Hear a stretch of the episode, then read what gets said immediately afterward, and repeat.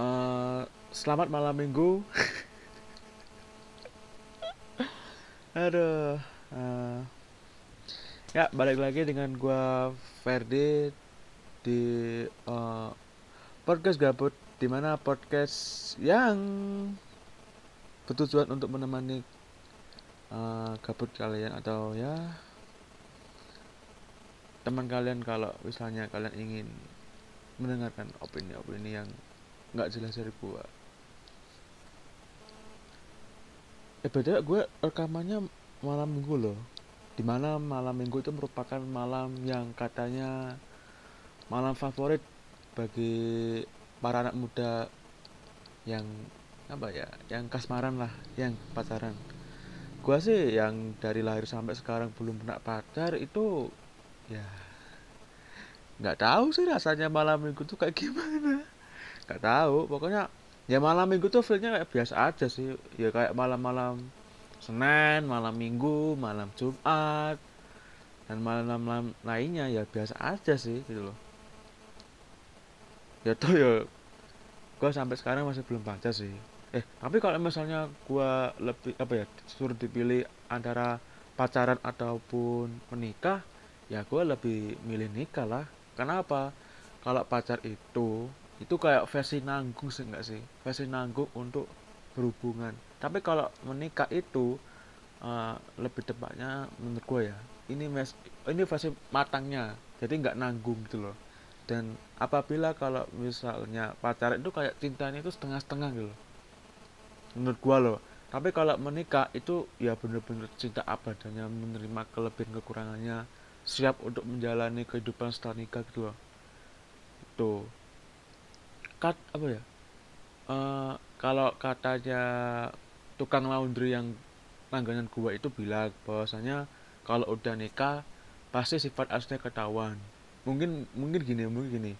Gua gua pacaran dengan anak eh, cewek yang bisa dibilang dari depan itu cantik ya bisa pasti cantik lah ya namanya perempuan.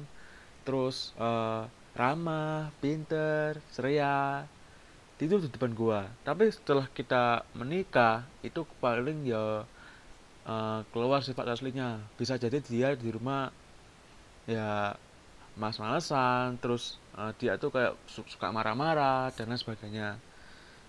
Nah kalau misalnya gua itu kenal sama perempuan kemudian serius lebih baik dia itu apa ya?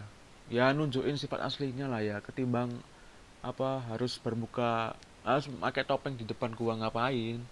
Lebih baik eh, lo eh, pakai sifat asli lu ketimbang lu pakai topeng untuk bisa deketin gua. Ya kalau misalnya gua orangnya nggak akan cocok ya nggak apa-apa gitu loh. Toh ya orang-orang kan beda-beda nggak selamanya eh, lo cocok sama gua dan gua cocok sama lo gitu loh. Jadi yang dinamakan pasangan sebenarnya itu ialah ketika masing-masing individu itu mampu menerima orang mampu menerima pasangan itu baik entah itu kelebihannya dan kekurangannya.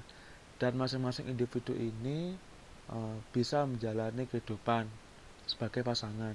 Ya tentunya kehidupan yang ya banyak lika-likunya banyak membosankannya itu loh nggak selamanya pacaran itu eh nggak selamanya nama pasangan itu ya akan awet. Kenapa? Kalau lu pengen pacaran nih pengen pacaran hanya untuk eh, seneng-seneng doang ataupun ya pengen pamer di sosmed ya entah kenapa anak zaman sekarang itu kalau pacaran lebih suka pamer-pamer di sosmed. Entah itu lewat stories eh, postingan dan lain sebagainya. Ya mungkin rasa bangga karena bisa pacaran itu ya oke tapi yang namanya eh, hubung yang namanya hubungan itu kan dijalani bukan dipamerkan gitu loh. Ya ya takutnya lu pamer-pamer eh, pacar terus ya hubungan lah. Kemudian suatu hari nanti lu putus kan gimana gitu loh. Kemudian lo akan kemudian lo pacaran lagi pamer putus lagi. Pacaran lagi pamer putus lagi. Ya gitu aja terus berputar-putar terus mana ada jalan keluarnya gitu loh. Percuma sih kalau misalnya uh, pacaran itu hanya untuk pamer semata ataupun ya bisa lebih terkenal. Ya percuma aja sih. Yang namanya pasangan itu ialah ya saling melengkapi satu sama lain. Simpelnya begitu. Satu uh, saling melengkapi satu sama lain menjalani kehidupan bersama banyak lika-likunya ya pasti ada berantemnya gue yakin namanya pasangan berantem berbeda pendapat tapi itulah yang membuat hubungan itu menjadi erat. Karena apa? Ketika salah satu orang satu salah satu individu itu tidak mau uh, mengungkapkan rasa mengungkapkan ke, kekesalannya kepada si pasangan ini ya otomatis si individu yang lain ya akan merasa nggak terbuka gitu loh. Ya masa kok ini pasangan gua kok tutup banget. Kok tertutup banget sama gua gitu loh. Kok dia tuh nggak mau jujur sama gua itu kenapa gitu loh. Nah itu sih. Yang namanya pasangan itu ya entah itu uh, eh, spat apa ya pasangan. Pasangan itu bukan hanya pacaran doang bukan hanya untuk manusia aja. Sepatu sendal terus sarung tangan kaos kaki dan lain sebagainya. Di mana pasangan itu pasangan itu saling melengkapi saling menyamai untuk bisa jalan terus. Misalnya nih eh, sepasang sepatu. Ya kan sepatu kan sepasang. Warnanya iba uh, contohnya putih. Ya kalau misalnya lo kiri putih kanan hitam ya nggak akan jalan. Maka dari itu putih dengan putih hitam dengan hitam gitu loh. Nah kalau misalnya serasi ya bisa jalan gitu loh. Ya namun namun ya uh, mencari pasangan atau mencari suami atau istri yang tepat itu tidak semudah ketika membeli sepasang suatu. Nggak mudah serius. Kita anggap dulu apa ya kita apa ya scouting kita scouting kayak bal-balan. Uh, kita cari-cari di kita cari-cari informasi tentang dia ini uh, ini orang kayaknya baik ini orang kayaknya apa ya kayaknya cerdas dan lain sebagainya. Tapi kalau udah dieksekusi ya nggak sesuai ekspektasi sih gitu. Wow 8 menit pak ngomongnya pasangan anjir. Ya maklum kan saya jomblo jadi ya mau gimana lagi? Oh ya kan apa kemarin malam itu kan ada ada trennya di Twitter kan dengan tagar cancel Netflix. Nah, kemarin malam gua coba lihat itu kenapa kok ada tagar cancel Netflix. Kemarin eh, orang-orang uh, pada membicarakan sebuah film, sebuah film yang uh, dibuat oleh Netflix atau lebih tepatnya sih oh punyanya Netflix lah ya punya Netflix. Nah film ini namanya Cuties. Film ini namanya Cuties. Jadi sinopsisnya itu ialah uh, empat orang anak umur 11 tahun belajar untuk menjadi lebih dewasa ketimbang eh belajar untuk lebih dewasa dari umurnya sendiri. Jadi oh. Men itu film paling absurd. Itu paling film paling jelek. Mending gua apa ya mending film modus yang dibintangi oleh Reza Arab Octavian. Itu lebih baik ke mana-mana ketimbang film ini film cuties men sejelek-jeleknya film modus. Maaf ya menurut gua film modus itu banyak kekurangan. Tapi itu masih lebih baik ketimbang uh, film Cuties ini. Beda film modus itu uh, dibidangi oleh Arab uh, Skinny Indonesia 24 yaitu Ando Lopez dan jo, apa? Jovida Lopez yang Tommy Lim terus dan lain sebagainya. Skripnya itu ditulis sama Tommy Lim. Eh Tommy Lim. Skripnya itu ditulis sama Jovida Lopez kok Tommy Lim?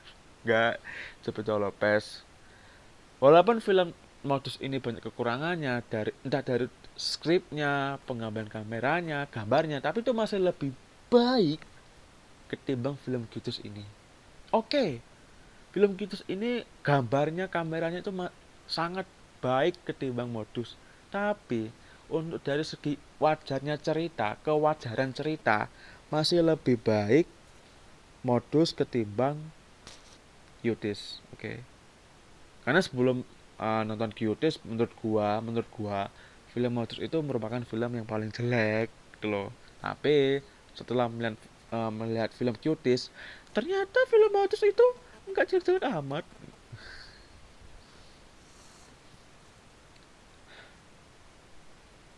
Pantesan anu Pak film Cuties ini kontroversial. Ada dua hal yang membuat dia kontroversial. Satu, membawa-bawa Islam. Kedua, seks di umur yang ya masih muda. Oh, men.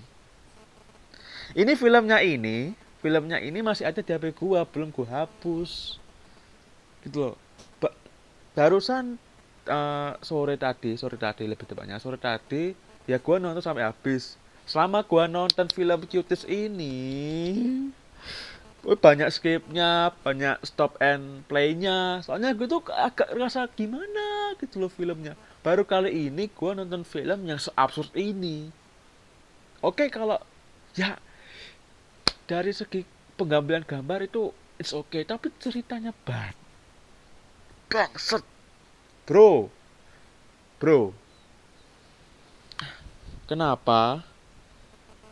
Kenapa anak umur 11 tahun harus belajar hal yang dewasa? Maksudnya hal yang belum tentu itu umurnya, Bro. Kenapa, Bro? Hah? Dan kenapa anak umur 11 tahun itu rasa-rasanya kayak umur 17, Bro?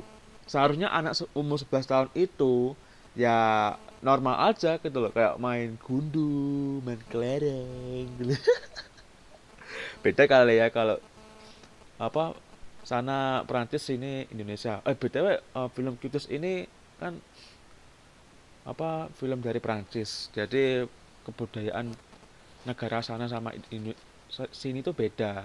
Jadi ya dimaklum aja sih. Ya maksudnya gitu loh. Masa anak umur 11 tahun? Masa anak, anak umur 11 tahun nih? Anak, anak umur 11 tahun itu demen banget berpakaian yang nggak senonoh gitu loh. Maksudnya maksudnya gini kan ada kan ada geng nih geng ini diisi oleh empat orang. Nah uh, yang apa? Satu gue lupa sih namanya tapi kalau dicari fisik kan ya apal sih. Satu si kacamata dua si si kulit hitam yang tiga itu si blonde yang keempat si gendut. Nah yang kelima ini kan merupakan tokoh utama film ini kan. Yang namanya ya Ami. Ami itu merupakan keluarga dari ras kulit hitam. Beragama Islam yang tinggal di Prancis gua jujur nggak tahu tepat di mana dia tinggal tapi ya pokoknya di Prancis lah ngono di Prancis pakai bahasa Prancis nah, si Ami ini kan ibaratnya keluarganya itu kan uh, broken home ya kan broken home. Si Ami itu punya kakak satu adiknya dua.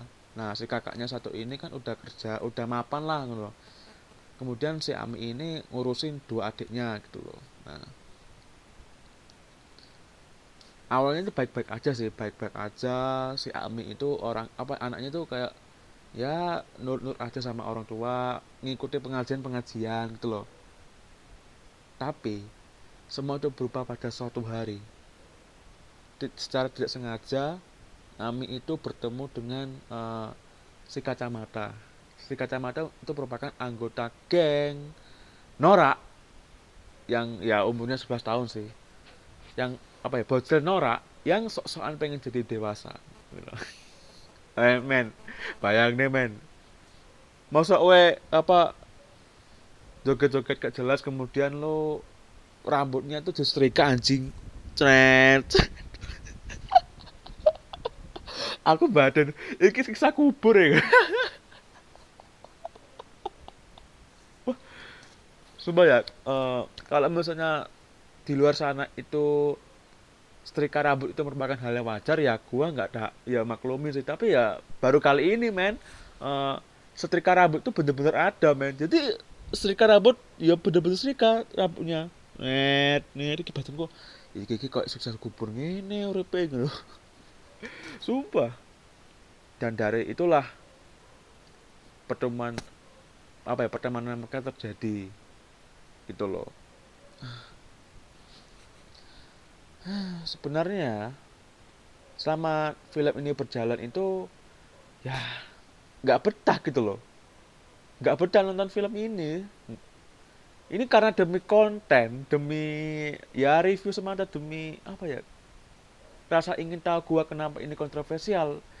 Ya mau nggak mau harus nonton sih. Ya ya ya mau gimana lagi? Namanya juga orang kepo ah bentar.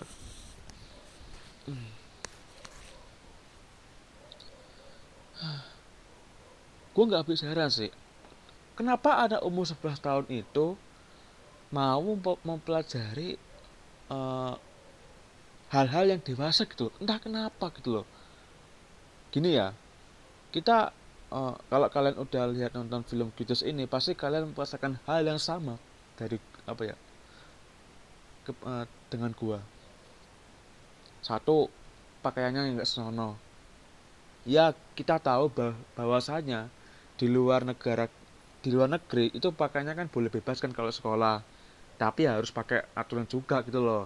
Celananya panjang jeans pakai jaket yang pokoknya boleh pakaian bebas tapi itu eh, sewajarnya lah.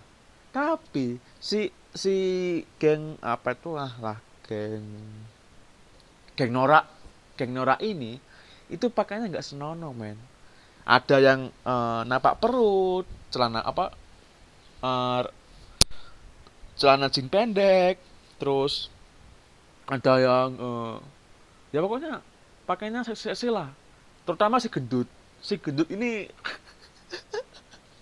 cok aku gak aku dulu bos lagi kok ya Allah dok dok awakmu kok golek duwe kok eramen bro dia itu kan udah gendut suruh pakaian seksi ya nggak ya nggak sense lah nggak cocok. Anjing dia tuh kayak memaksakan diri untuk bisa seperti orang lain. Dia tuh kayak memaksakan dirinya sendiri tuh loh.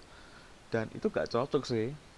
Dan beruntungnya di pertengahan video si gendut ini keluar karena suatu alasan gitu loh. Nah, ya udah kemudian si Ami ini eh, ibaratnya gabung. Gabung sama keempat cowok ini keempat orang norak ini keempat bocil norak ini. Beda pada saat awal itu pada saat Ami bergabung si gendut masih ada. Jadi mereka berlima kan berlima. Selama Ami ber- eh, berteman dengan keempat cewek gadis anak cewek norak ini si Ami ini kayak ya Allah dok dok kowe iki keluargamu wis apik ya walaupun ya eh, pak ibu e pegatan tapi kok kamu tuh kayak memaksakan diri kenapa sih gitu loh. Men gue gue tuh se- sebenarnya kasihan sama si Ami ini.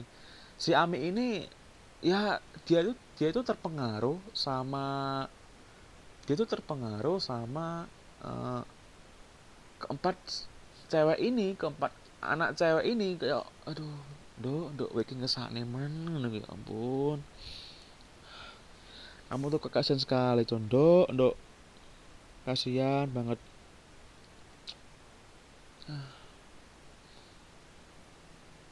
Sampai ya gua mikir sampai gua gua gua gua tanya-tanya nih sama diri gua sendiri ini ini kok naskahnya begini kok ya diterima aja sih sama sutradaranya? Gitu loh kok sutradaranya tuh nggak mikir ini naskah ini kayaknya ini agak bencana ini ini kayaknya nggak usah dibuat film. Ya tapi tetap dibuat film aja anjing. Loh aduh. Gak main gak tahan men. Apal apalagi pas Ami itu kayak udah ketahuan apa uh, pakaiannya nggak bener terus kayak apa pakaiannya nggak bener tingkah lakunya nggak bener. Itu kayak dirukia men. Dirukia sama bibinya sama ibunya ya kan? Jadi ketika Ami ini udah ketahuan ada yang nggak beres dengan dia ibunya dan juga uh, si bibinya itu kayak memberikan kayak orkiah gitu loh. Jadi ibu dan bibiknya Ami itu kayak nyiprat nyipratin air apa menyiramkan air ke Ami. Sambil apa terus ada anu alunan ayat kurs ayat Al-Qur'an gitu loh ayat Al-Qur'an kayak radio gitu loh nah kayak speaker uh, speaker uh, lantunan ayat Al-Qur'an nah ya udah disiram sambil dibacain ayat Al-Quran. Nah, si Ami ini, si Ami ini, nggak ada angin, nggak ada hujan, itu kayak kesurupan anjing. ya Allah, ya Allah.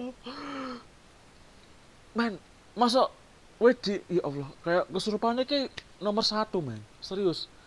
Ya, disiram banyu, disiram air. Lah malah joget-joget. Badut. Si Ami malah ya ampun, men kayak joget-joget gak jelas, men. Dia tuh kayak joget-joget ya joget-joget ya ya nggak senonoh gitu loh ya ampun dan juga kenapa film ini tuh bawa bawa unsur agama gitu loh kenapa film ini tuh kayak unsur agama? Islam lagi. Ya kita udah tahu lah ya kita udah tahu bahwasanya nama Islam itu masih jelek di mata banyak orang. Dikarenakan ya teroris. Terus ya pokoknya teroris yang paling utama. Propaganda fitnah dan lain sebagainya. Nah kenapa nama Islam sampai sekarang itu masih jelek di mata banyak orang di seluruh dunia. Ya kalau nggak paham men nggak paham. Nggak paham gitu loh. Gini loh. Lu boleh buat film yang kontroversial yang pokoknya tentang apa kayak begituan. Lu masih mending boleh buat film yang kontroversial tapi jangan bawa-bawa nama agama. Ngerti gak? Jangan bawa-bawa nama agama. Misalnya kan si Am ini kan apa ya penganut apa uh, agamanya Islam kan? Terus dia kayak ya itu berlatih yang nggak senono terus tarian nggak senono pakaiannya yang juga nggak senono. Dan itu kan membuat ma mo mohon maaf ya nama umat Islam itu dalam tanda kutip ya itu dipertanyakan sih. Ini gue nggak tahu apa sengaja atau enggak. Entah sengaja atau enggak. Nggak tahu. Bro. Bro. Kenapa harus bawa nama agama bro? Please lah gitu loh. Banyak orang-orang di sana itu yang mengkritik film ini gitu loh. Apalagi di Twitter men men. Banyak tagar cancel Netflix tagar apa oh iya, tagar cancel Netflix itu banyak men. Kemarin gua lihat aja terakhir itu uh, lima ribu tweetan Netflix eh, tentang Netflix. Ya isinya tentang film Cuties ini gitu loh. Aduh. Yuk men. Sampai-sampai katanya ini uh, maaf tadi ada gangguan gangguan sebentar. Ya nanti kayaknya kayaknya nih gua akan cut deh. Kayaknya nanti gua akan cut kayaknya sih. Uh, sampai nanti oh ya uh, kenapa film iya Kultus ini kayak banyak kontroversial karena itu tadi uh, bawa nama agama dan juga uh, seks yang nggak seharusnya sih. Layak kenapa akibatnya akibatnya nih baru akibatnya uh, katanya saham Netflix saham sahamnya Netflix itu kan jatuh jatuh banget katanya sebegitu beberapa juta dolar nggak tahu lah katanya uh, maaf tadi pesen dawa soalnya baru minum. Uh, katanya saham Netflix itu kan jatuh jatuh banget kan. Jadi uh, ya karena filmnya sendiri. Ya oke okay, nggak apa-apa kalau misalnya lu buat film yang uh, kontroversial tapi jangan bawa, bawa nama agama. Gitu loh jangan bawa bawa nama agama bro. Mungkin kalau lo bawa, bawa nama agama nama agama itulah yang akan dipertanyakan di depan umum eh di mata umum dunia bro. Sumpah bro. Lah misalnya uh, aku misalnya uh, ada orang non muslim melihat uh, tokoh utamanya muslim kok begini ya nah itu akan mengubah pandangan or, uh, mengubah pandangan terhadap orang muslim itu sendiri. Yang takutnya nama agama Islam itu akan ya dipertanyakan atau mungkin ya buruk di mata orang lain. Gitu. Sobah ya Sobah uh, ini merupakan film paling jelek yang uh, yang pernah gue tonton selama ini. Per, film paling jelek film paling bener-bener jelek.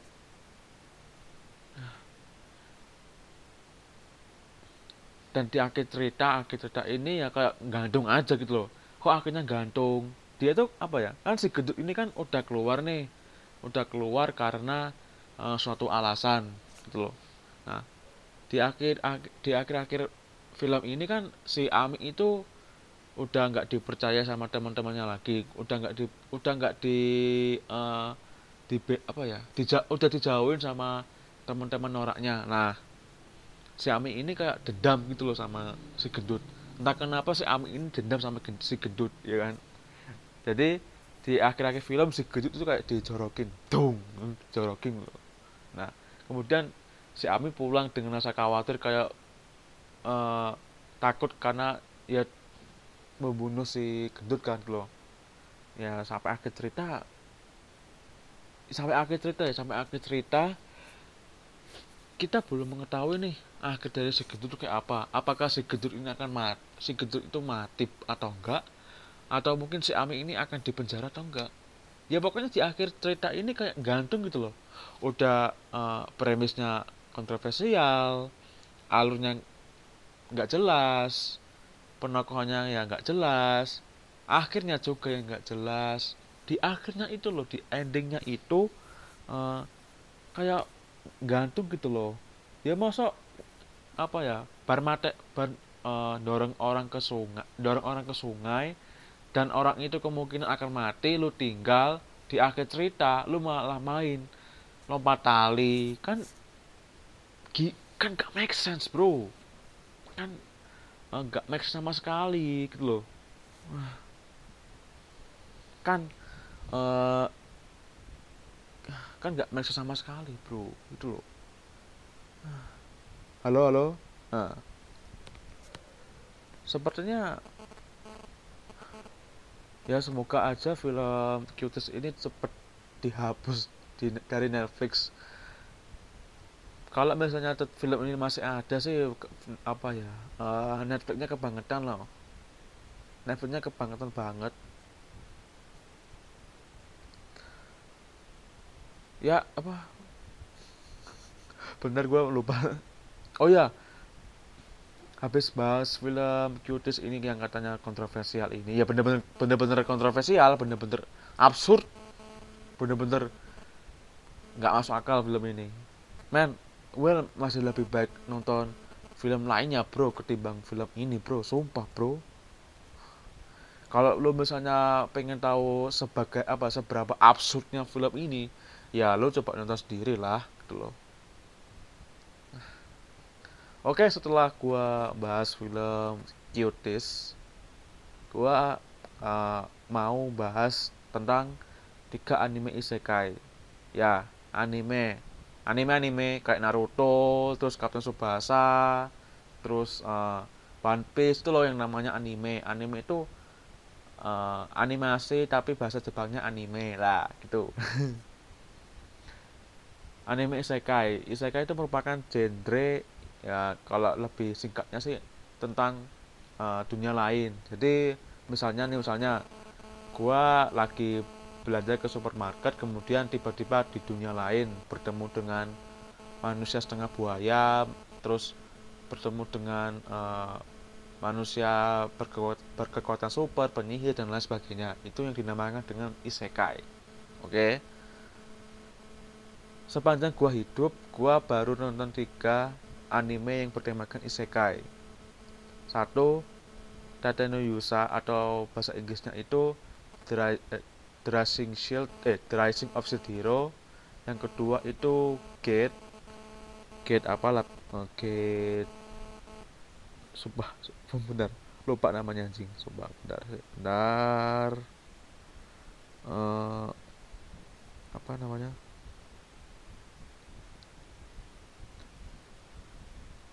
Ya, Kei, Deket, Cite, Kano, Cite, Kaku, Tadageri. Atau dalam bahasa Inggrisnya atau dalam bahasa Indonesia-nya begitulah pasukan Jepang telah bertempur. Iya. Jadi ya ya begitu pasukan Jepang telah bertempur. Yang kedua itu gua nonton bentar. Yang kedua gua nonton Tateno Yusa no Nagiare ya itu tadi Osis Hero terus yang terakhir ini yang terakhir ini yang baru kali ini itu uh, Rizero. Rizero Kara Hajimeru Isekai Seikatsu. Atau kalau bahasa Inggrisnya itu uh, living in diff eh living in different world from zero gitu. Kalau nggak salah inget sih. Oke. Okay. gua apa ya kalau misalnya diperingkatkan ya diperingkatkan sih. Gua uh, akan begini. Anime terbaik isekai yang gua tonton selama itu ialah satu peringkat pertama itu ialah Rizero yang kedua itu ialah Gate. Yang ketiga itu Tateno Yusa. Nah pertama nih gua bahas si uh, Tateno Yusa lebih dahulu lah ya. Dari jadi gini dari peringkat ketiga ke peringkat ke satu. Nah gitu. Oke.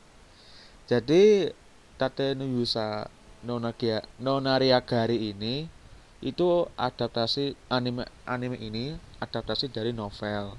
Nah, yang ditulis oleh Aneko Yusagi. Nah, diterbit di maaf diterbitkan tahun 2013 sampai sekarang. Udah ada 22 anu volume. 22 volume itu paling beberapa chapter mungkin sekitar seratusan lebih kali ya. Nah,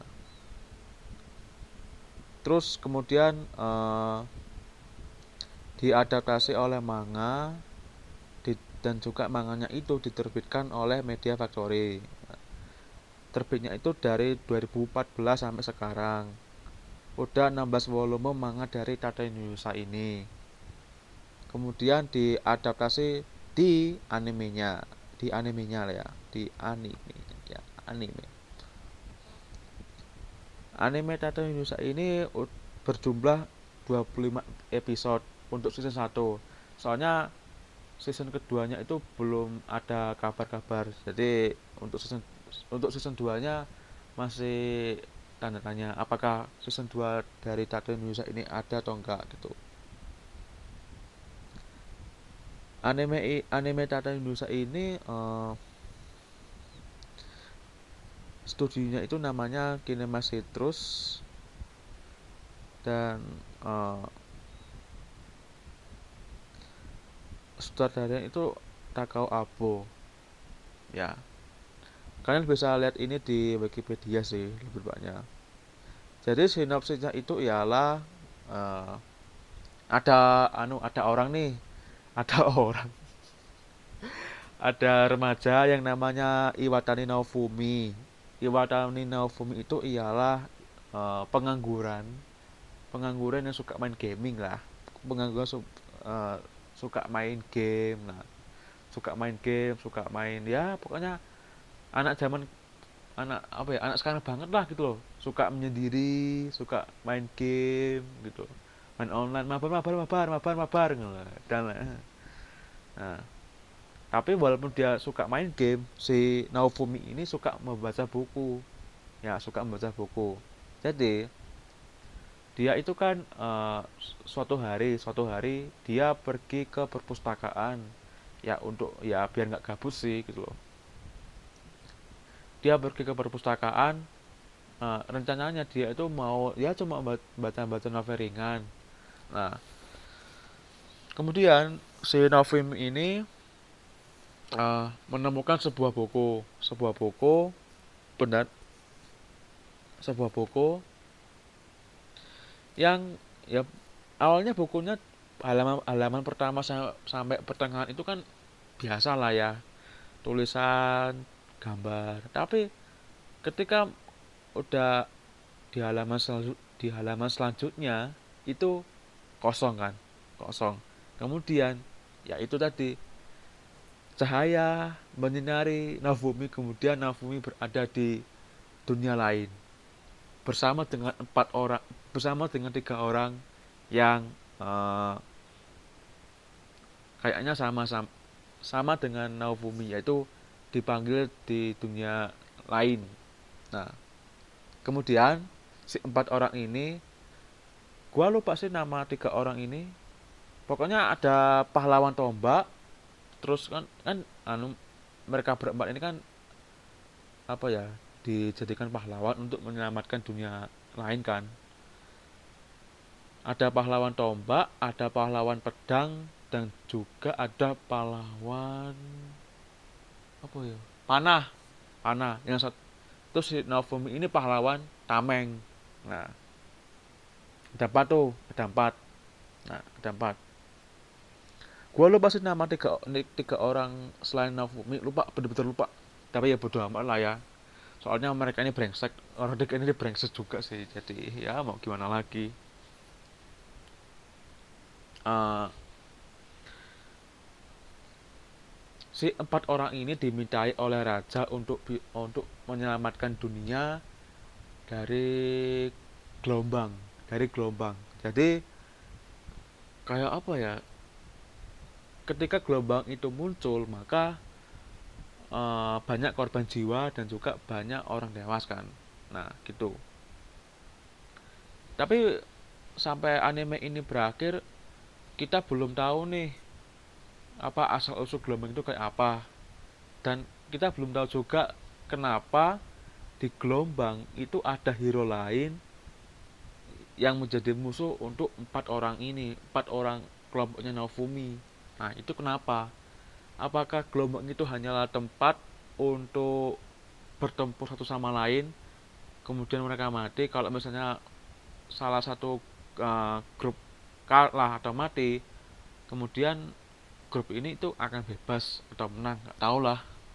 Nggak tahu juga. Uh, oke. Okay. ya itulah tadi. Setelah diminta setelah diminta dari raja diminta dari raja. Gue nggak akan menceritakan ini sampai akhir lah ya. Gue hanya uh, ngomongin tentang apa yang bagus atau enggaknya.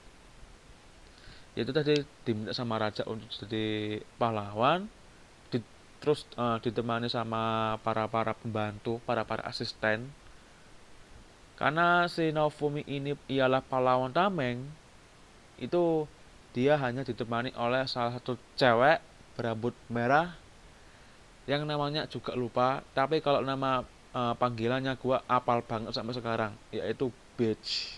Ya yeah.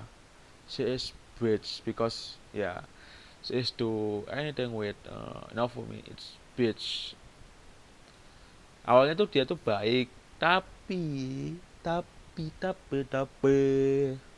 Ya itu tadi dia tuh menusuk Naomi dari belakang. Pokoknya apa ya konflik antara si Beach terus uh, si Beach terus pahlawan tombak dengan Naomi ini kayak sinetron anjing. Sumpah kayak sinetron. Kayak sinetron pak bener-bener kayak sinetron gitu kayak sinetron ya Allah ya Allah. Batin gue kayak net apa ya? Pak sinetron Indonesia kayak gak gini-gini amat Pak. Pak ya Allah ya Allah. Aduh, aduh. setelah dihianati oleh si Bridge si Bridge kan uh, si Bridge ini kemudian ikut sama pahlawan tombak kan.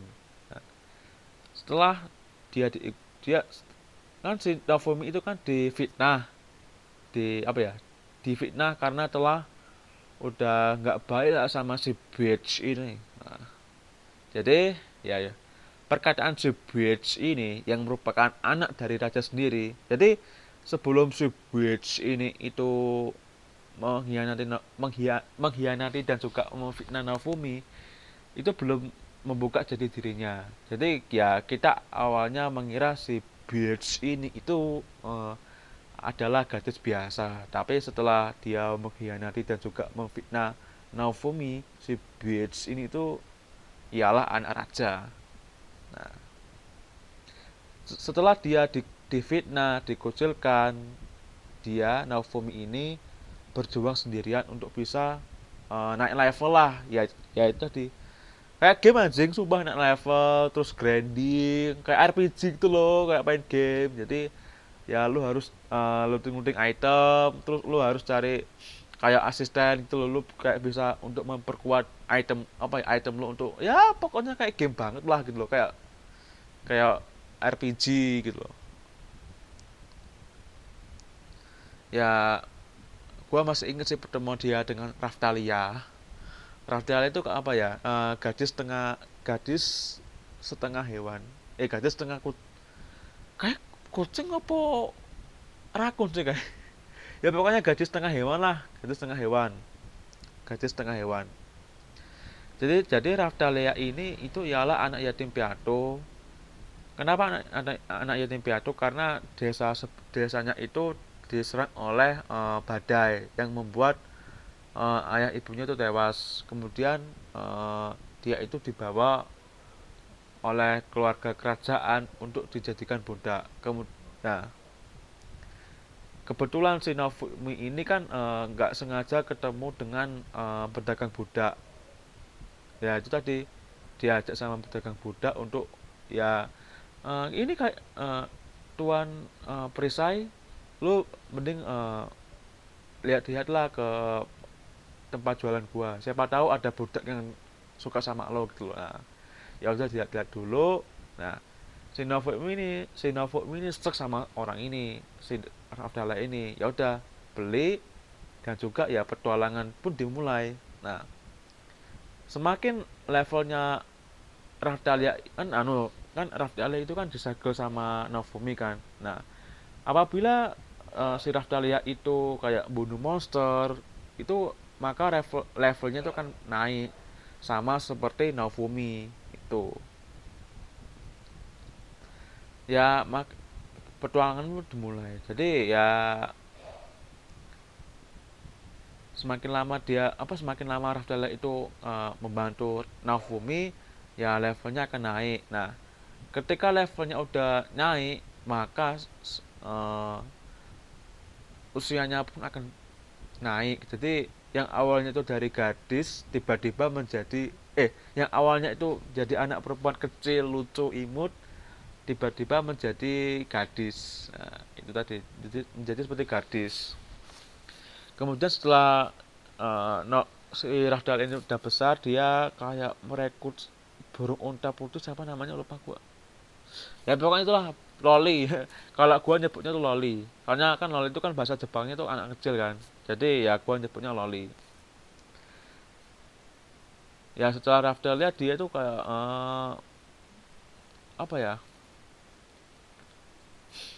Dia tuh kayak ya apa ya uh, merekrut bukan merekrut sih tapi kayak anu menjadikan Loli ini sebagai budaknya. Nah tapi enaknya Naofumi ini kepada dua budaknya itu ialah ya udah uh, lu berdua ini budak gua tapi ya lu bisa bebas sih. Maksudnya lu bisa bebas asalkan lu mau patuh pada gua. Lu boleh makan lu boleh berenang dan sebagainya. Lu boleh minta apa pun ke gua selama gua bisa bantuin. Nah enaknya Nafumi begitu sih. Nah. dan alasan apa ya? Kan si Raja sama si Buets ini kan nggak suka sama Nofumi atau lebih tepatnya nggak suka sama si Perisai nggak nggak suka sama pahlawan Perisai Nah, itu sebelumnya itu bersekongkol dengan pihak gereja. Ya, bawa-bawa nama nama nama agama lagi. Tapi memang begitu pihak gereja. Katanya, katanya uh, pihak gereja mempercayai bahwasanya si pahlawan perisai ini ialah iblis. Iblis yang tidak bisa dikendalikan. Ya terbukti sih ke, kalau misalnya si Naofumi ini marah kekuatan iblisnya itu akan muncul. Terbukti juga sih. Dan sampai akhir ya sampai akhir itu ceritanya masih agak gantung gimana gitu sampai akhir cerita itu masih agak gantung. Yang membuat ini film ini kayak kenapa gitu banyak sih uh, kekurangan dari film ini. Gua awalnya tuh mengira ini film bagus tapi uh, ya film ini masih banyak kekurangan lah ketimbang dua film dua film uh, atasnya yaitu Kid sama Rizero kekurangannya itu ada apa ya endingnya tuh kayak dipaksakan gitu. Seharusnya si Rafdalia dan si Naufum itu kan gak usah ciuman. Ya gue tahu bahwa si Rafdalia ini kayak uh, mempunyai rasa kepada si Novumi. Tapi ya nggak usah diperlihatkan ciumannya juga lah anjing. Kenapa gitu kedua pertanyaannya ini pertanyaan sih bukan kurangan kenapa uh, si gelombang ini ada gitu loh. Si gelombang ini benar-benar ada. Dan kenapa ada player ada pahlawan dari klub lain itu bisa masuk ke gelombang lain? Kemudian kayak mengocak-ngacek dunia lainnya Novumi gitu loh Nah itu masih dipertanyakan sih dari mana asal usul dari gelombang ini gitu loh. Yang ketiga it, yang ketiga itu uh, auranya itu kurang kental. Jadi gua nggak bisa mendapatkan aura sedihnya, nggak bisa mendapatkan uh, aura bahagia itu kayak kurang gimana gitu loh. Kayak nggak mendapatkan feeling aja di film ini kayak ya udah.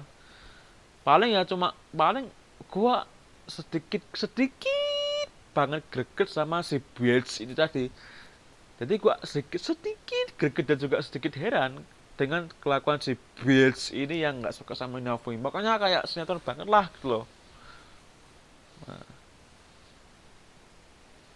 oke okay. uh, eh, yang kedua itu ya ialah ya Gate anime Gate jadi anime Gate ini ialah bentar buka uh, Chrome lagi. Huh, lupa gua.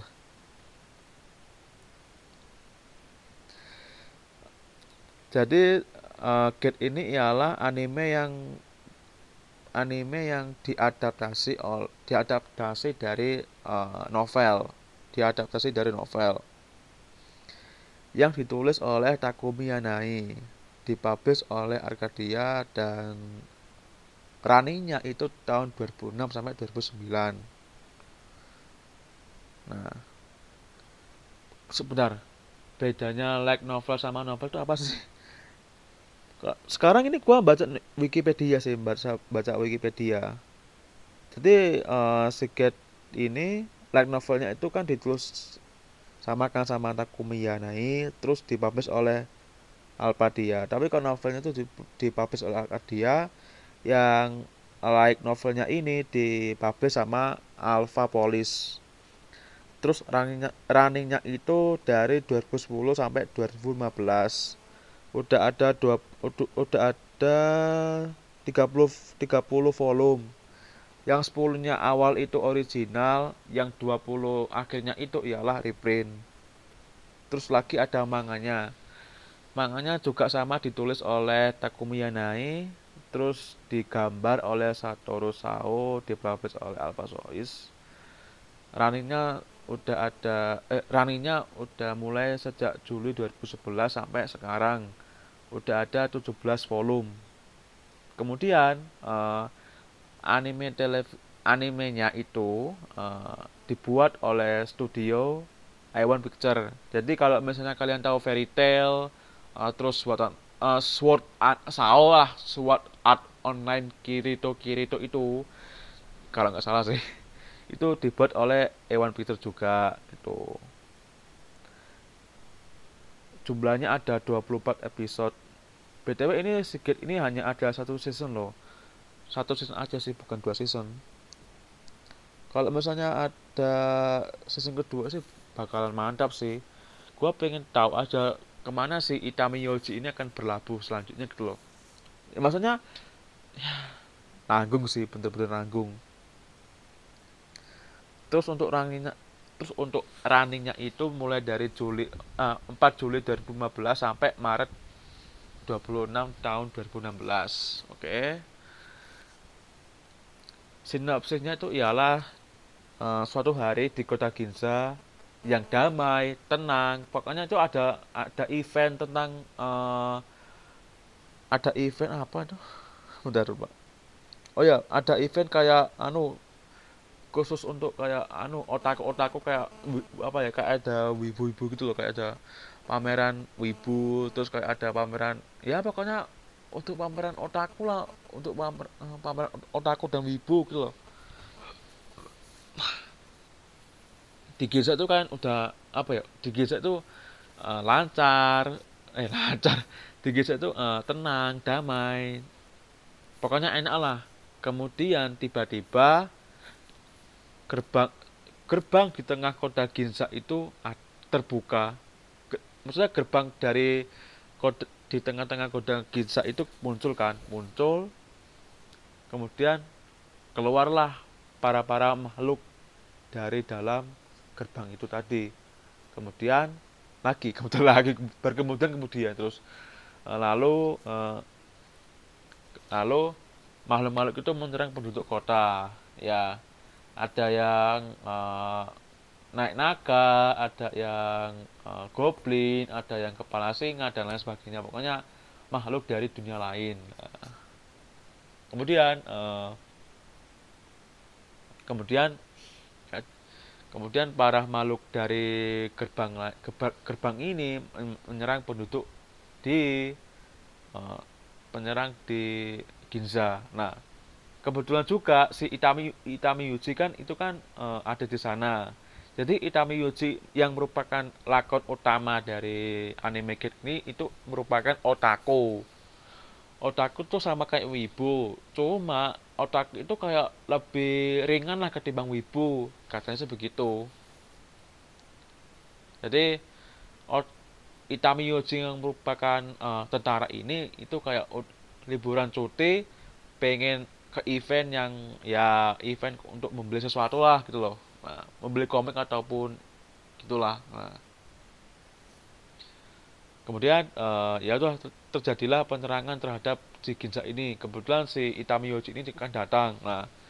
Dikarenakan penyerangan yang tiba-tiba di kota Ginza membuat uh, sebagian penduduk yang selamat itu mengungsi nah kemudian uh, ya udah kemudian dipanggil tentara dan dipanggil tentara polisi pokoknya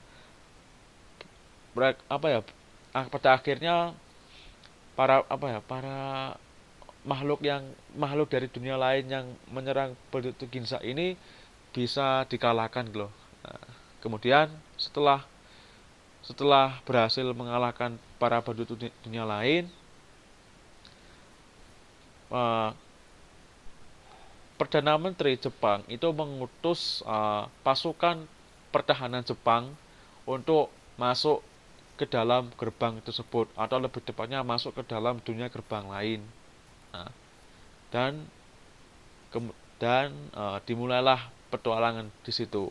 Ya, Itami Uji itu uh, diangkat apa ya dinaikkan pangkat yang awalnya jadi prajurit menjadi uh, letnan kolonel ya letnan kolonel let call letnan kolonel sangat gak eh btw ini anime gate ini anime god anime gate ini ialah genrenya itu militer dan isekai. Militer isekai lah itu. Kemudian uh, sampai mana lupa? Oh ya si Itami Yuji ini si Itami Yuji ya itu uh, ya udah mulai petualangan ketemu sama tiga orang cewek tiga orang cewek. Yang satunya itu elf yang elf elf yang kupingnya panjang itu kupingnya panjang terus ya bodinya lumayan. Terus yang kedua itu bertemu dengan uh, pendeta pendeta dewa kematian yang bernama apa jenenge halo dewa namanya, namanya siapa lupa. Pokoknya ber, apa pendeta dewa kematian yang ketiga itu ialah penyihir muda. Jadi yang elf ini bernama Tuk Tuka Cuka Luna Marshall terus yang kedua si pendeta dari Dewa Kematian ini bernama Rory Rory Mercury yang ketiga ini uh, penyihir muda yang namanya namanya siapa ya? Lele namanya Lele. Dari ketiga dari ketiga cewek ini Lele ini paling muda. Yang umurnya Lele itu kalau nggak salah 15 tahun. Sedangkan umur Luna eh umur Cuka itu kan 145 kalau nggak salah. Sedangkan si Rory ini umurnya itu 965 tahun. Eh 961 kalau nggak salah. Pokoknya hampir 1000 tahun lah gitu loh. Udah tua banget. Walaupun si Rory Mercury ini udah hampir 1000 tahun, tapi perawaannya itu masih bocah. Bocah yang berumur mungkin sekitar 12 tahun sampai eh, sampai 14 tahun. Pokoknya masih bocah lah gitu loh ya, tadi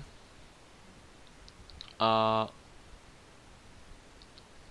seperti yang gua du seperti yang diceritakan di anime ini ya kan uh, Jepang itu kayak membutuhkan sumber daya kan jadi banyak ah bukan Jepang sih ada Cina ada Amerika dan lain sebagainya. Jadi selain Jepang Amerika Cina itu kayak pengen mengambil uh, sumber daya dari dunia yang uh, berhasil dimasuki pertahanan Jepang. Cuma cuma sama Jepangnya sendiri itu tidak kayak apa ya kayak nggak nggak boleh gitu loh. Jadi ya di anime ini juga ada pergantian menteri per, eh pergantian perdana menteri dikarenakan kalau misalnya uh,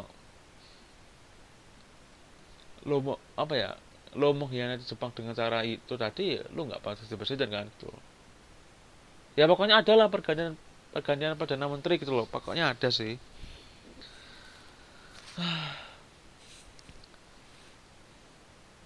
Untuk ceritanya sampai akhir itu ya bagus. Maksudnya eh, ada progresnya ada kayak ya lebih bagus lah ketimbang Titan Yusa apa untuk dunianya untuk dunianya sendiri kan dijelaskan bahwasanya gerbang yang menghubungkan dunia dunia lain ke Jepang itu kan muncul setiap 200 tahun 200 tahun sekali kan. Dan kemudian dan kemudian dua uh, dan kemudian akan uh, menutup kembali. Kemudian 200 tahun lagi itu muncul lagi ya tutup muncul tutup muncul tutup muncul tutup sebagainya. Terus uh, sampai di akhir cerita gua apa ya gua masih merasa ini endingnya agak nanggung deh.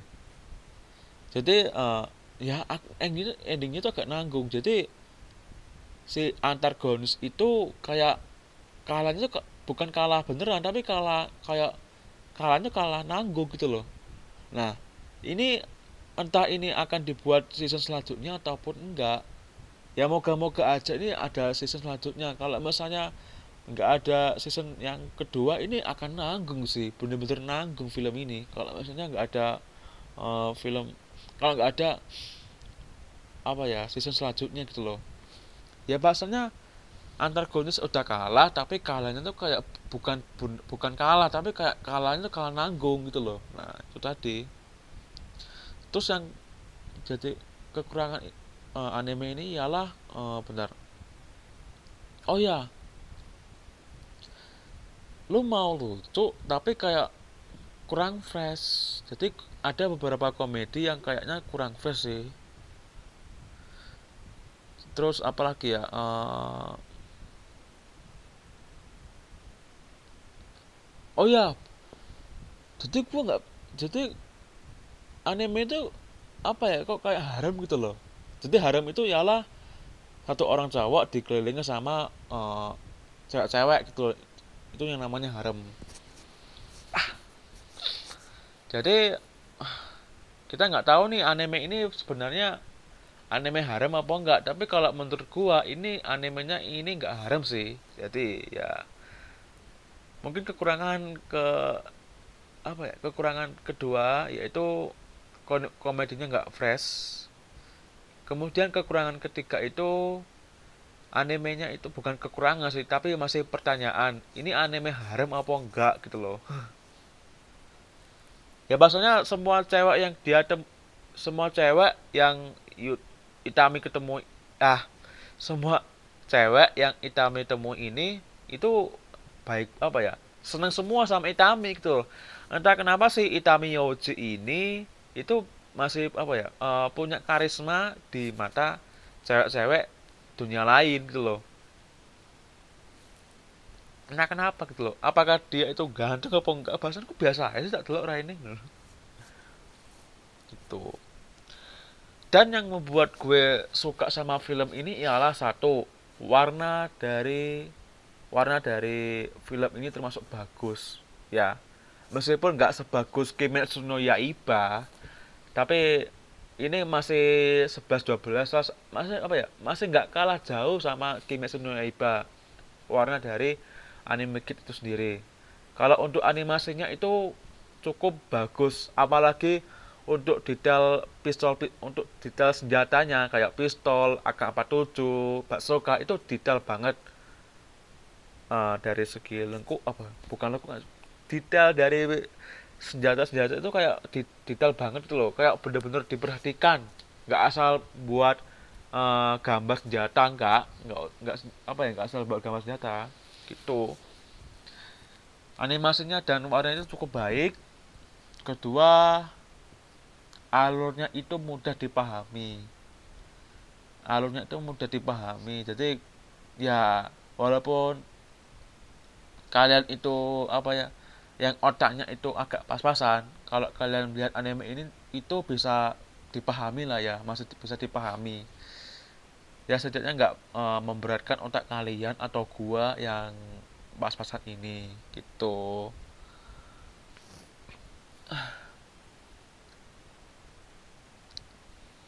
Yang ketiga itu ialah e, apa ya? Ini yang ketiga ini apa ya nggak akan nyangka sih yaitu pembawaannya itu yang tenang sumpah. Jadi selama gua nonton anime kid ini tuh bawaannya kok tenang gitu loh. Apalagi pada saat hujan. Hujan dingin dingin minum teh hangat nonton kid itu kayak hawanya itu enak banget loh. Kayak ngapain? Enak banget pokoknya. Gua tuh kayak nggak apa ya nggak merasakan adanya hujan sih. Gua merasa adanya kayak kehangatan situ loh. Ya mungkin ini akan aneh sih cuma ya memang begitu adanya tuh loh. Gua yang lihat pertama kali pada tahun 2016 itu pada saat itu kan hujan kan. Tapi ya gua kayak enjoy enjoy aja sih pak. Nonton anime ini padahal ya saat itu juga hujan kan tuh loh. Nanti oh ya gue pengen sih uh, gue pengen sih apa tahu kalau misalnya Rory Mercury itu uh, dewasa kayak juga itu seksi nggak ya gitu loh. Soalnya menurut gua menurut gua ya karakter paling cantik di anime Kid ini ialah Rory Mercury. Ya gua tahu kayak lu kenapa sih kayak pedofil? Enggak eh, enggak enggak bro. Gue tuh enggak I'm not pedofil bro. I'm not like kiss as uh, you know ya like a doll enggak no no. Aku tuh aku tuh nggak memandang. Oh kacau tanah wo apa Rory itu udah tua kok masuk ya udah tua loh bro umurnya tuh hampir seribu tahun masuk ya dianggap anak kecil kan nggak lucu gitu loh. Bahkan ya si Rory sendiri si Rory Mercury sendiri itu suka sama Itami Yoji. Dikarenakan personality Itami Yoji ini cocok untuk si Rory Mercury kan. Sampai-sampai sampai-sampai si Rory Mercury ini pengen mantap-mantap sama Itami Yoji kebetulan nggak jadi dikarenakan ada penyerangan dari pihak Amerika dan Cina kepada ya itu tadi pihak Itami. Pokoknya kalau untuk uh, cerita lengkapnya kalian bisa lihat anime ini ya di web-web lah web bacakan ataupun kalau kalian nggak mau iklan dan juga terlihat lebih berkelas lebih baik kalian uh, nonton di Netflix. Di Netflix. Nggak usah pakai kartu kredit cukup nyari di toko online Shopee Bukalapak. Pokoknya cari aja Netflix Premium itu masih ada udah jual Netflix. Ya meskipun kebanyakan yang pakai itu akun sharing bukan akun privat. Jadi akun sharing itu ialah uh, satu akun yang bisa digunakan banyak orang kan. Jadi gua bisa lihat akunnya orang lain jadi gua bisa lihat orang itu lihat apa sih gini-gini dan lain sebagainya gitu loh. Tapi nggak enaknya akun sharing itu ialah lu nggak bisa uh, lu nggak bisa memberikan privasi sih. Jadi ya bisa aja akun itu bisa aja uh, profil lo profil lo itu diubah sama orang lain gitu loh. Kayak foto terus apa uh, daftar nonton itu kan bisa di bisa dirubah-rubah sama orang lain kan gitu itu nggak enak dari apa uh, akun sharing gitu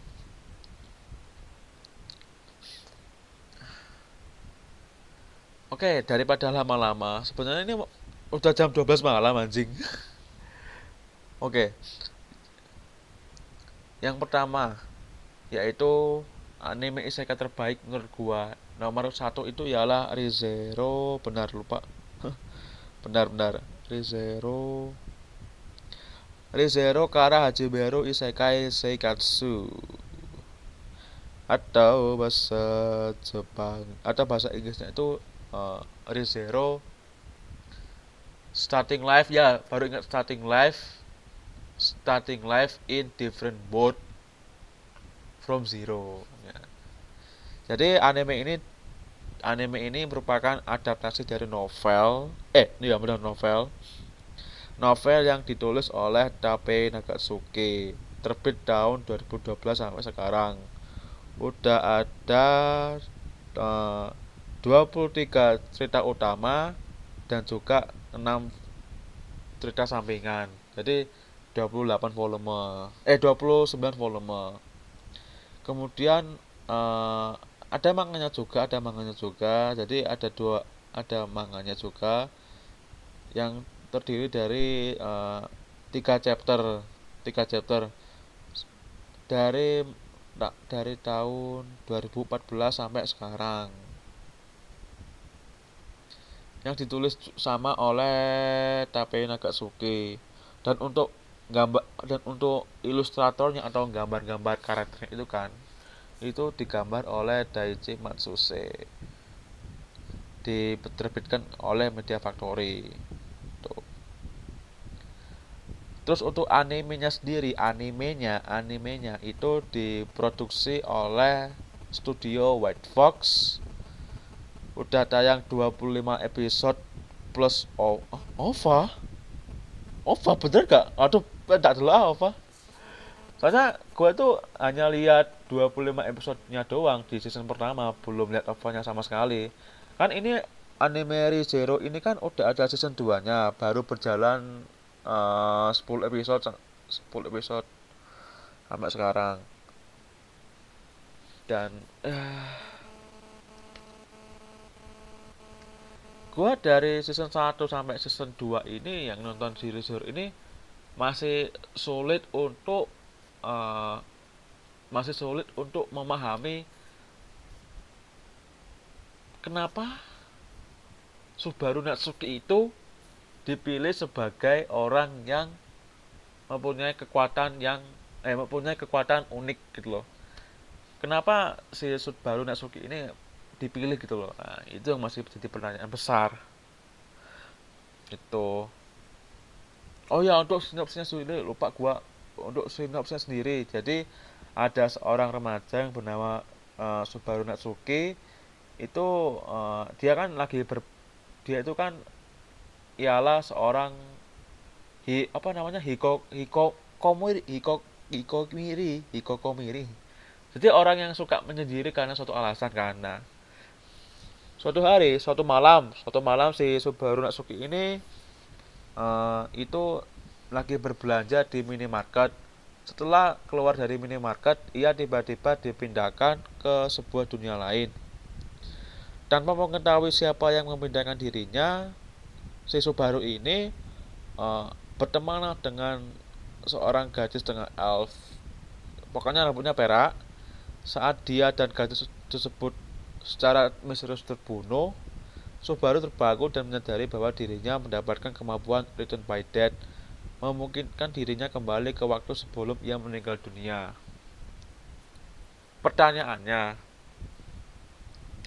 dari season 1 sampai season 2 ini siapa dan alasan sebenarnya kenapa si Natsu apa Subaru ini dikasih kekuatan yang bisa kembali dari kematian. Jadi kalau misalnya kalian tahu anu apa anime Jojo Bizarre dan kalian juga tahu uh, Killer Queen, stand Killer Queen dari Kira Yoshikage itu kan ada kemampuan yang namanya by the dust kan. Jadi prinsip by the dust ini sama dengan uh, Return by the Dead di ReZero. Jadi ketika lu mati, lu akan kembali ke checkpoint masa lalu dengan ingatan di masa depan. Jadi misalnya gini, lu dibunuh, lu dibunuh, kemudian lu akan balik ke masa lalu, masa lalu dengan ingatan masa depan lu yang ikut bersama lu. Jadi kemudian jadi kemungkinan lu bisa tahu nih masa depan lu kayak gimana. Jadi lu tahu nih gimana mati lu kayak gimana. Jadi lu bisa mencegah kematian itu dari masa lalu itu. Gitu. Itu gitu. Untuk apa ya walaupun ini sama walaupun ini referensinya itu dari Baded Das tapi ini lebih ekstrim lagi ketimbang Baded Dasnya milik uh, Kira Yoshikage. Kalau kira Yoshikage itu lebih ringan, sedangkan yang ini, Rezero ini, si Subaru Natsuki ini, ini lebih berat, lebih dark ketimbang, ketimbang, ketimbang, ketimbang, ketimbang, ketimbang, ketimbang, ketimbang Killer Queen dari Kira Yoshikage. Ini masih sangat berat men ketimbang Kira Yoshikage. Masalahnya, masalahnya ke, kemungkinan yang apa ya? Gua kan tadi maraton 3 jam kan maraton 3 jam 10 episode nonton uh, anime season 2 nya kan katanya yang memberi dia kemampuan return death ini ialah si penyihir cemburu. Si penyihir cemburu. Nah. Kan ada ada di anime Rezero ini kan ada beberapa pen, ada penyihir ada 12 penyihir lah ya. Cuma yang kita yang kita diperlihatkan itu hanya beberapa. Satu ani uh, penyihir cemburu. Kedua penyihir tamak. Tiga penyihir kemarahan kebanggaan dan juga uh, penyih, penyihir apa penyihir kebinasaan penyihir uh, pemusnahan lah itu baru lima kurang tujuh sih. Ya. Sampai sekarang ini gue masih belum tahu kenapa uh, si Subaru Natsuki ini dipilih dipilih ke dunia lain kemudian dia dikasih kekuatan kayak uh, by the dust kayak return by apa kembali dari kematian. Nah kenapa si Subaru Natsuki ini dan siapa penjahat sebenarnya yang harus dilawan oleh Subaru Natsuki? Siapa sebenarnya penjahat ini? Apakah si Elsa yang si Elsa si si Elsa uh, si Elsa fans dari Usus? Atau uh, para penyihir yang lain? Kita kita kan nggak tahu kan. Jadi jadi si, si Subaru Natsuki ini mendapat kekuatan dari Elsa. Jadi si Elsa ini secara sengaja dia tuh membunuh, membunuh Subaru. Kemudian Subaru ini apa hidup lagi di apa ya kemudian si Subaru ini kembali dari kematiannya ya kan? Nah jadi uh, si Elsa ini kan merupakan penjahat pertama ya. Penjahat pertama kali di anime ReZero ini. Yang katanya itu suka sama usus. Nah jadi kenapa si Elsa ini itu fetisnya itu ke usus? Apakah ketika ketika hancur pikiranku. Ya ketika dia bunuh orang kemudian dia dia ngambil usus orang apakah dia dia pakai usus ini untuk hal-hal yang begituan? I don't know I don't know I don't know. I don't know. Apakah dia memakai uh, usus ini untuk hal-hal yang nggak perlu? Apa gimana kan nggak tahu gitu. Kan katanya dia kan su suka sama usus dia kan katanya uh, fetish sama usus. Apa dia pakai usus ini untuk menggantikan menggantikan itulah untuk begituan. Siapa tahu gitu. Ya nggak tahu. Pokoknya ini apa ya? Ya agak lucu aja sih. Pokoknya pikiran gua yang uh, kayak fetish itu kayak ke mana-mana gitu loh. Ya salahnya sendiri dia itu suka sama usus. Jadi gue mikir wah ini kalau ini orang fetish sama usus apa begituan nggak ya? Gitu loh. Takutnya ususnya di apa usus orangnya diambil kemudian di ya digituin lah gitu loh. Siapa tahu. Nah. oh ya untuk Subaru untuk Subaru sendiri kan itu enak banget aja Subaru habis dibunuh hidup lagi dibunuh hidup lagi. Bunuh hidup bunuh hidup bunuh hidup. Jadi si Subaru ini kayak setes sendiri ah apa? Apa itu kematian? Jadi pada saat dia mungkin ditanya uh, orang lain ah, nak kamu tak kamu uh, takut gak sama kematian? Terus si Subaru ini akan menjawab ah kematian? Apa itu kematian siapa tahu bro soalnya dia tuh udah mati hidup lagi mati hidup lagi mati hidup lagi. Kayak udah bosan aja udah bosan udah kayak uh jenuh kalau bar. Jenuh banget. Lihat seseorang itu kayak mati hidup lagi mati mati hidup mati hidup dengan enak gitu loh.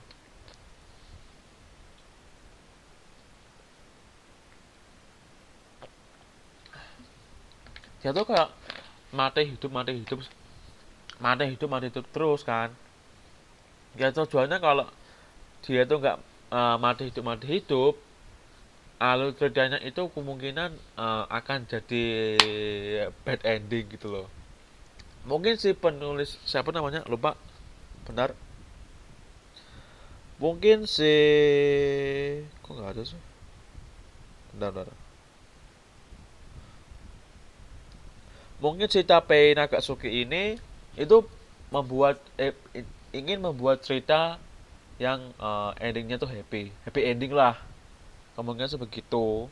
Jadi dia tuh kayak uh, kayak apa ya? Kayak membuat cerita tuh kayak diulang-ulang gitu loh. Diulang-ulang untuk bisa mendapatkan ending yang happy. Tapi kalau begini caranya terus ya kemungkinan akan bosan sih. Itu oh ya untuk karakter favorit gua di anime ReZero ini itu bukan anu Subaru Natsuki ataupun juga Emilia. Ya karakter favorit gua di uh, ReZero ini itu ialah rem. Bukan rem belakang rem depan rem ABS enggak. Bukan bukan rem. Bukan rem belakang. Bukan rem kendaraan anjing. Bukan bukan. Rem ya namanya namanya itu hanyalah rem. Jadi rem itu ialah uh, adik kembarnya dari si RAM. RAM. Bukan RAM uh, LDD 4X atau RAM 12 GB 13 GB enggak. RAM. RAM doang. Jadi ada kembaran nih yang namanya RAM dan RAM RAM itu kakaknya si RAM dan eh, sedangkan si RAM itu kemudian si RAM itu adiknya si RAM nah kalau si RAM itu uh, anak itu kaku sedangkan si RAM itu anaknya itu kayak luas ceria gitu. Eh bukan ceria sih kayak apa ya kayak polos gitu loh kayak nggak sekaku RAM lah gitu loh. Enak aja diajak ngomong gitu loh kayak halus omongan yang si, si RAM ini. Men bayangin men kalau lo pernah nonton uh, anime anime ini kan itu sih pada saat episode 20 pada saat episode 20 sebelumnya 20 sih? Iya pada saat episode pada saat episode 20 di season pertama itu kan si Rim itu kayak menyemangati si Natsuki ini si Subaru ini kan. Jadi si Subaru ini udah mentalnya udah down udah down banget dikarenakan kejadian di masa depan kan. Kemudian si Rim ini kayak apa ya kayak memotivasi si Subaru ini untuk bisa untuk bisa uh, untuk bisa bersemangat kembali kan. Jadi ya, men kata-katanya tuh men men. Walaupun kamu itu bodoh walaupun kamu itu payah tapi aku tetap mencintaimu. Wajah tuh sisakan untuk gua. Aku aku aku tuh pengen men. Aku tuh pengen aduh men kalau misalnya ada cewek yang begitu men sisakan satu men untuk gua men men. Jadi tuh dia mengatakan ke, apa ya dia itu mengatakan bahwa aku mencintaimu itu dengan tulus men. Benar-benar setulus itu gitu loh.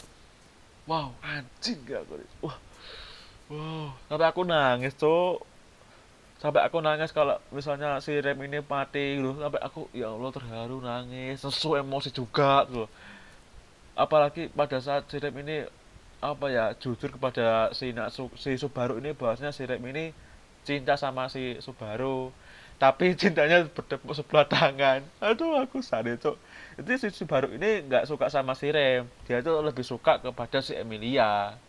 Jadi si cinta, apa cintanya dari si Rem ini bertepuk sebelah tangan gitu loh. Nah, gak enak sih.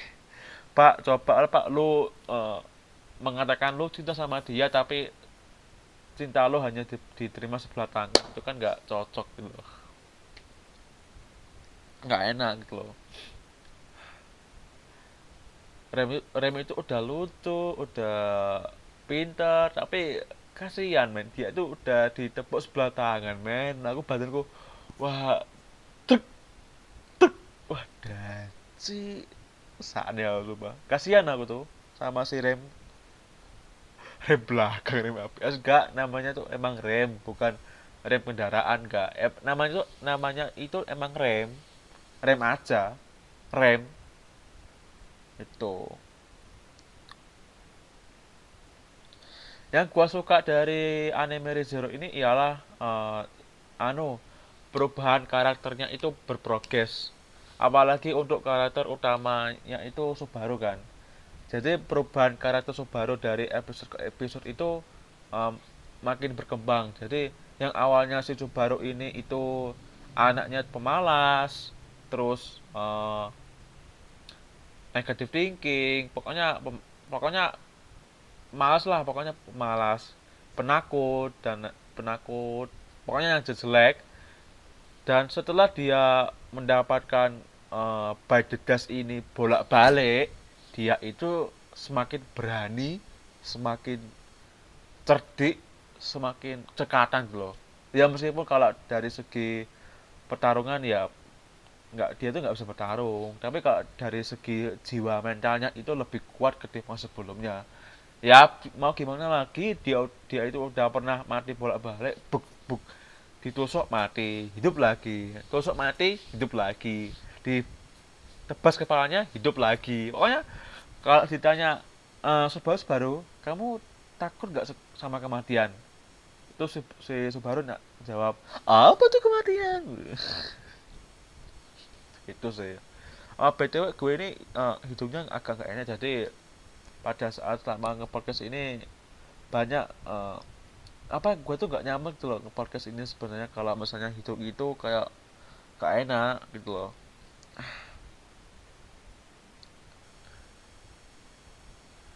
terus yang kedua yang gua suka dari anime ini ialah yaitu uh, ceritanya berpro anu berprogres. Jadi alur dari ceritanya ini udah berkembang.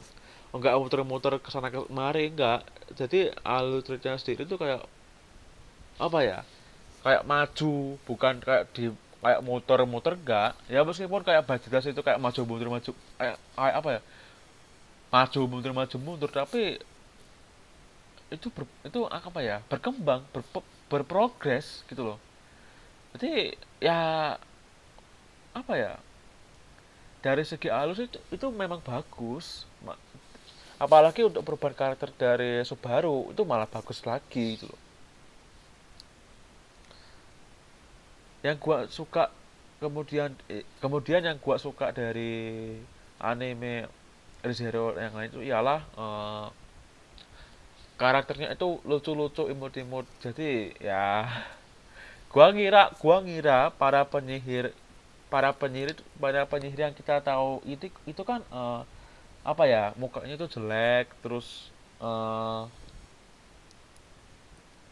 penampilannya jelek terus jahat pokoknya kayak malampir lah gitu loh tapi setelah melihat film eh melihat anime ini kita ya tahu bahwasanya penyihir di anime ini tuh manis-manis, cantik-cantik, lucu, apa ya. Pokoknya nggak nggak se, sebayang apa ya.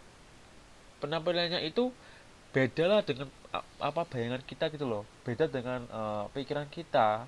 Jadi penampilan penampilan uh, para penyihir di anime Rizur ini kayak dipatahkan oleh itu tadi dipatahkan mematahkan bayangan kita sendiri gitu loh. Uh, mematahkan uh, apa yang kita bayangkan selama ini gitu loh. Itu. Ya gua ngira gua ngira penyihir ketamakan itu kayak uh, kayak nenek-nenek malampir terus bawa tongkat rambutnya putih. Paling paling kalau ketawa siapa tahu gitu. Tapi ya anime apa ya penyi penyihir kita makan orangnya ya lumayan cantik mud masih muda lagi kayaknya. Ya meskipun udah meninggal sih. Itu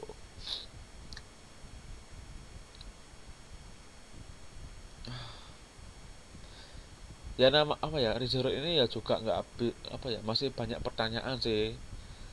Masih banyak pertanyaan. Satu kenapa uh, Rizero ini apa ya kenapa anime Rizero ini tidak di tidak menceritakan tentang asal usul dunianya? Asal usul dunia yang ditempati oleh Subaru ini ya kan?